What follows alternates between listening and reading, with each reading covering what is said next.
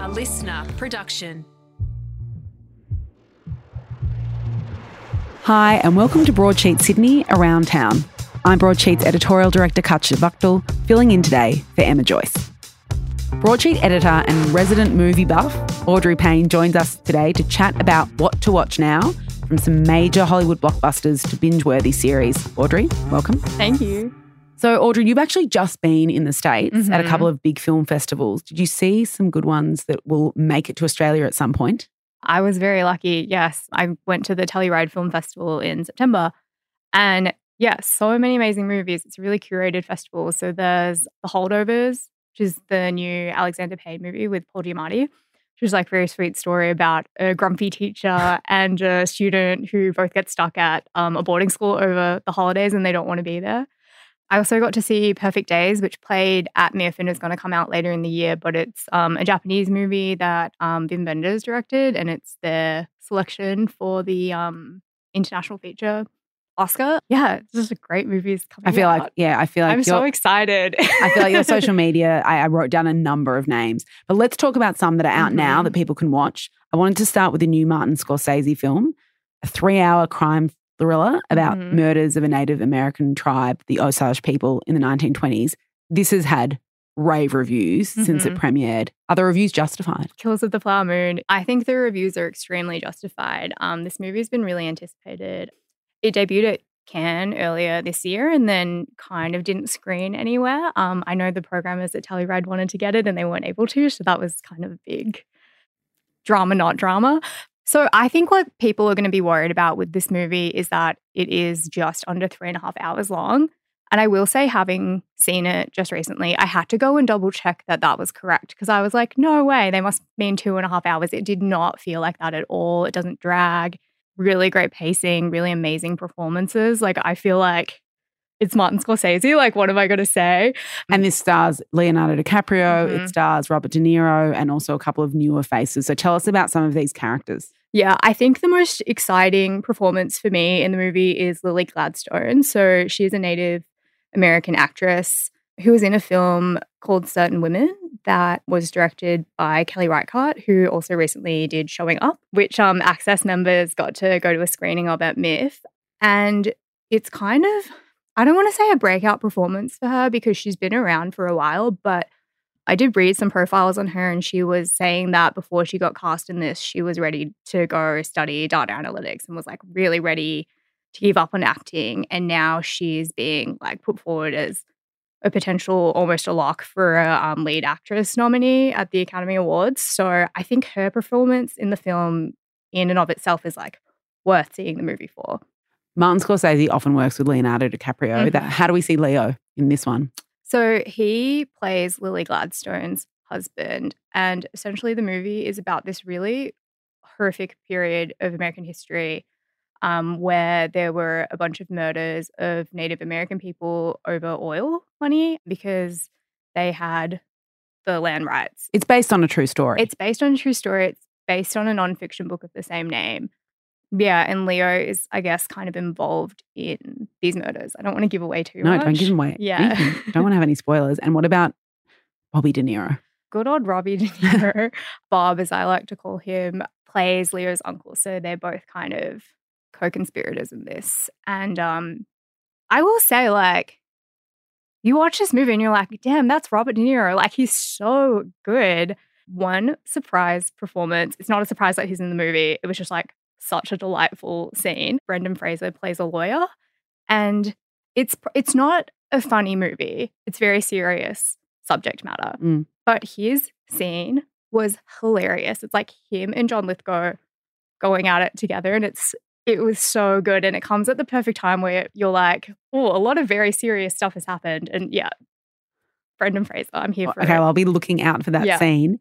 That's in cinemas from October 19. Yes. Now, Dumb Money. Now, this Mhm. is another one with a bit of an all star cast. Mhm. You've got Seth Rogen, you've got Pete Davidson, Vincent D'Onofrio. I love Vincent D'Onofrio. America Ferrera, Nick Offerman, Sebastian Stan, Mhm. Shailene Woodley, and Paul Dano, who I feel like is one of those actors. I mean, he was, I always think of him from Little Miss Sunshine um, and There Will Be Blood, but he was also just in The Fabelmans, Steven Spielberg's movie. He's so good in The Fabelmans. And I think that he's one of those actors who you see him and you still don't always know his name. Like I think all this time Mhm. he's gone through major acting gigs. I still think if you're not a movie buff, you're like, I know oh, that guy. He's been in every single major like major movies for the last decade. He's meant to be really good in this. What did you think of it? He's great in this. He so Dumb Money is about the um GameStop meme stock, which happened kind of mid COVID in 2021. So dumb money is a term that is used within finance to refer to retail investors who are people who aren't investing through a financial institution. They're not bankers. They're No. not hedge fund They're managers. like people like you and I. yep, we're sitting. They're sitting at home, might be in their pajamas, Yeah. trading stocks. And in the COVID period, there's a combination of things was like people had more time to be at home. And also this app called Robinhood started in the States, which made it very easy for people to day trade without going through an institution. So it was like literally an app. You and I could download it on our phone. We could be like, okay, I want to buy an Apple stock right now. And For a million dollars. done very easy. Yeah, maybe not Apple stock, but like it just made it super easy for people to trade. So a lot of people who were like at home had access to these apps. You know, it, COVID was really hard time for a lot of people, but also a lot of people weren't spending as much as they usually were. Yeah. So looking for things to do with money. Paul Dano's character, Keith Gill, was a YouTuber who had the name Roaring Kitty on YouTube. He wore like a tie dye t shirt with cats on it.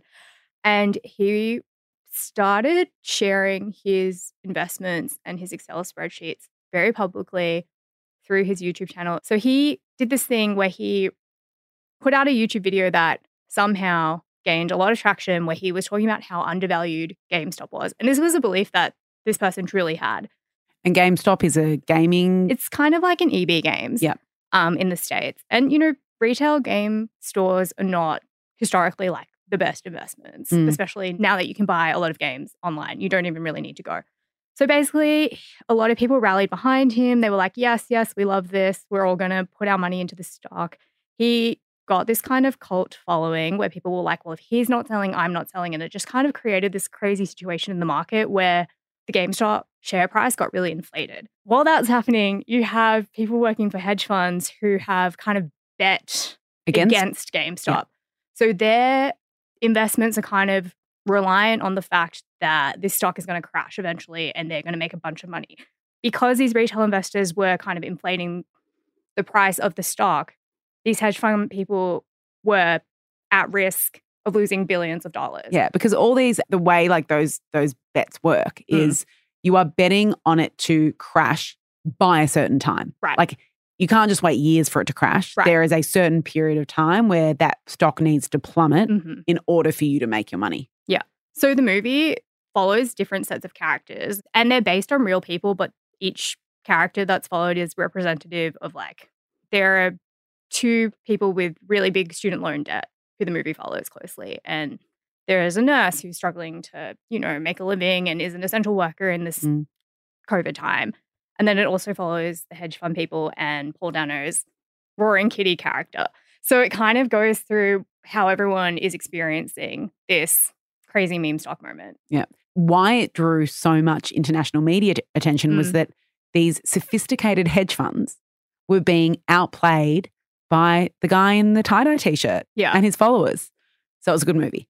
it's a great movie. It's directed by Craig Gillespie, who also did I, Tonya. Um, Oh, I loved that movie. Yeah, and it's like very much his style. There are some like great needle drops. I thought it was going to be a little bit too, I don't know, uncomfortable to be taken back to COVID times. I would like to move on, but it it wasn't like that. It was a very good movie, and if anyone likes Big Short, it's very much in that vein. When you were describing it, that's what I was Mm, thinking. The yeah. Big Short, even the Nike movie in some ways. Oh, there's there's so many yes. movies coming out like this, which are these kind of very recent history, Mhm.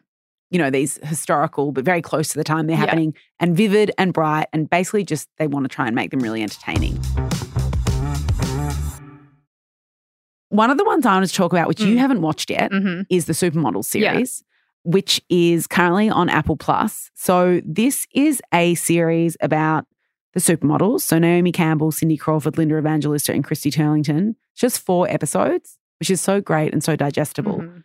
I'm two episodes in. And it basically starts in the 1980s. I don't know if this is interesting to people who didn't grow up with the supermodels. I'm, I'm not Um, sure. I but- didn't grow up with the supermodels, and I am so interested and am shocked that I haven't watched this yet. yeah, I think it is. I think one of the most interesting things about it is these were people that you saw walk on catwalks and on a million magazine covers, but I could not tell you if I'd ever heard their voices. You know, I, I actually heard them speak. So it's just Hmm. Really interesting to you're basically watching Naomi and Linda and Cindy and Christy. I'm using them by their first names if I know them, but that's how people started to know them. You didn't need their last names because they were so big. And they're just kind of talking to camera about their experiences and how they rose to fame. Mhm. It's really, it's really, really interesting. This is not the kind of series you need to watch and like it gets really serious and deep. You know, they address elements of the modeling world during that time, everything from the hours to eating disorders to fainting on set to some of the predatory behavior by the agencies and men who were in in the business with them.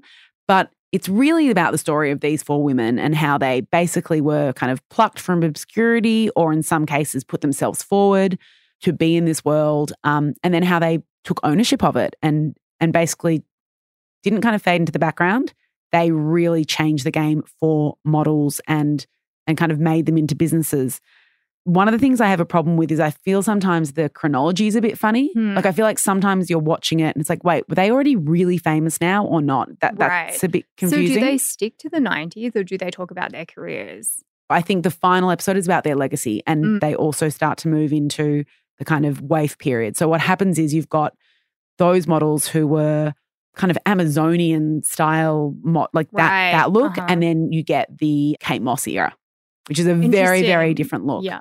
Yeah, I mean, some of the things you see, like you see all their, you know, very early, the first shoots they had. There's one that's got like Cindy Crawford's modeling card and print, like printed on it. It says, you know, excellent skin, legs, and hair. You know, like, and it's it's very much like this is a product, Mhm. and her legs are good and her skin's good, and you know, maybe don't worry about the hair. It's, it was really interesting Right. one of the best parts about this series is also the incredible photographers that were part of all their stories and their journeys and and some of the designers. And do they interview the photographers and the yep, they interview well? the photographers, they interview the designers that are still alive. Mhm. The racism around Naomi Campbell, just in terms of the fact that, you know, she was good enough for this magazine cover, but not for this one. She was Mm. good enough for this catwalk, but not for this one. You know, Linda Evangelista and Christy Turlington at one point basically said, well, we're not going to walk this runway or do this campaign if Naomi's not in it. So there was oh, a I lot didn't of realize that. That's awesome. they, There was a lot of these women were really good friends, and I didn't Mhm. realize that until watching the series. Right. Like they were incredibly close and kind of came together through this period. But it's one of those ones where you don't have to think too hard. You know, you can kind of sit down and enjoy just watching also great scenes. If you love fashion, Mm. you're you're getting to witness some really great footage from the 80s. You know, you've got just the back the backgrounds of these kind of catwalk shows and it and it also just talks about the fact that you know also if you if you care about fashion history you've got the change from the women just being there to wear the clothes Mm. to it then becoming about the women themselves one of the best things is they talk about and show their their different walks. So it used to be it used to be that you if you were a print model you didn't walk on a Mhm. runway. And then in the 80s that changed and designers started realizing no we want the person who's on the cover of vogue to also be in our show. And they just show the you know the the show naomi who's apparently again i, I think the walk's amazing but in in the world of modeling she had this reputation for this Mhm. incredible walk. And you see her moving down that runway with such like the look in her eyes and it's if you love fashion but also that kind of era of and you're kind of into that nostalgia it's great Oh my god. i recommend it I'm i just so went on a very long rant about that um, I want to talk about this movie called Scrapper, which I actually hadn't heard about. And then two people in the office this past week mentioned it to me, and then it came up in another conversation. So I kind of texted my Hollywood insiders and I was like, what is this? What is everyone talking about? And it's this beautiful movie that actually screened at the Sydney Film Festival and the Melbourne International Film Festival. It's from a first time director called Charlotte Regan. She's only 29 years old and kind of a nice counter to Killers of the Flower Moon. It's under 90 minutes, so it's you don't have to block out a whole evening, Mm. morning, day. Um, and it follows this 12 year old girl who's kind of dealing with the loss of a parent and she's living on her own. She's kind of stealing bikes to get by, but it's very funny because you kind of get that child's perspective. And yeah, I just loved it so much. Wait, so you like- watched this already? It's not on next on your watch list. Yeah, I watched this last night. Oh, you already watched it. Okay. yeah. Um, and it's out in theaters now. And I think that it was like one that definitely flew under my radar and was just so beautiful and like so exciting to see a first time filmmaker have such like a beautiful movie. and then we were going to wrap up with the Wonka trailer. So tell us about that. Okay, so Timothée Chalamet is playing Willy Wonka and it's directed by the same person who did the Paddington movies. Delightful. Yeah. So And it's a musical. is it? Yeah, I know. They've hidden that in the trailer. Like there isn't a lot of music in the trailer, but it Wait, is- so he's he's singing a lot? he's singing. Singing, Timmy. Who's Charlie? Do we know? I actually, that is such a good question. I almost feel like there isn't a Charlie. It's the story of how Willy Wonka got started. Oh, oh, okay. It's the Mm, right. Okay, so it's the pre-story. it's a pre-story. Okay, interesting. We'll see. We'll see Timothée in theaters as Willy Wonka. Yeah. That's it for today. If you're enjoying the podcast, tell your friends and leave us a review. And to make sure you don't miss any episodes, subscribe or follow us wherever you're listening now.